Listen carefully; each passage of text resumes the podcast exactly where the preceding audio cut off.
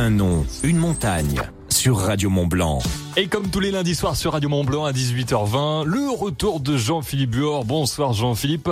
C'est bien sûr un nom, une montagne, la chronique qui nous permet d'en savoir un petit peu plus sur l'origine de nos montagnes.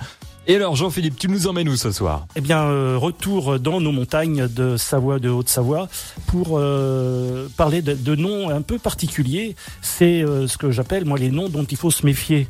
Il y, a, des tas de noms, on a l'impression qu'ils sont faciles, mais pas forcément. Par exemple, chaque fois que vous voyez des loups, alors il y a, pas mal de montagnes euh, qui ont le nom du loup, comme le col du loup, le loup Prama. Alors n'ayez pas peur, il n'y a pas de loup en Haute-Savoie. Simplement, euh, voilà, ce sont des, exemples de noms où les, cartographes se sont plantés, ils ont mal interprété des mots, ça a généré des erreurs. Quand vous voyez le mot loup, en fait c'est un mot de vieux français, c'est le loup L apostrophe O U E, qui signifie simplement la rivière en vieux français.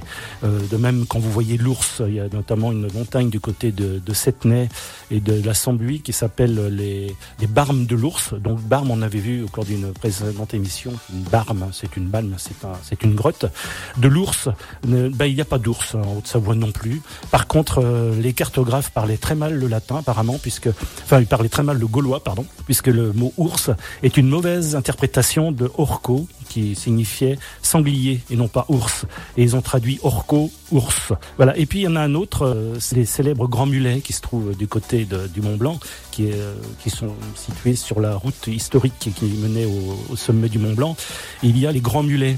Alors il y a certains euh, toponymistes qui ont dit de façon très sérieuse que les grands mulets, on les appelle comme ça parce qu'on dirait un, défilé de mulets qui est dans la montagne, sur le glacier. Non, pas du tout.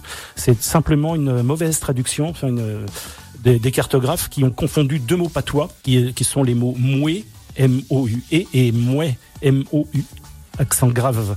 Euh, effectivement, le mouet en patois, c'est un mulet, mais le mouet, non, c'est un tas de rochers. Euh, là, on comprend mieux parce que quand on voit les grands mulets, voilà, des rochers qui sont euh, perdus un petit peu au milieu du, du, glacier. Donc, les grands mulets, ce sont des grands tas de pierres, tout simplement. Ils n'ont pas rien à voir avec avec des mulets. Voilà, à bientôt pour un nouveau nom, pour une nouvelle montagne. Merci Jean-Philippe. Bonne soirée à toi.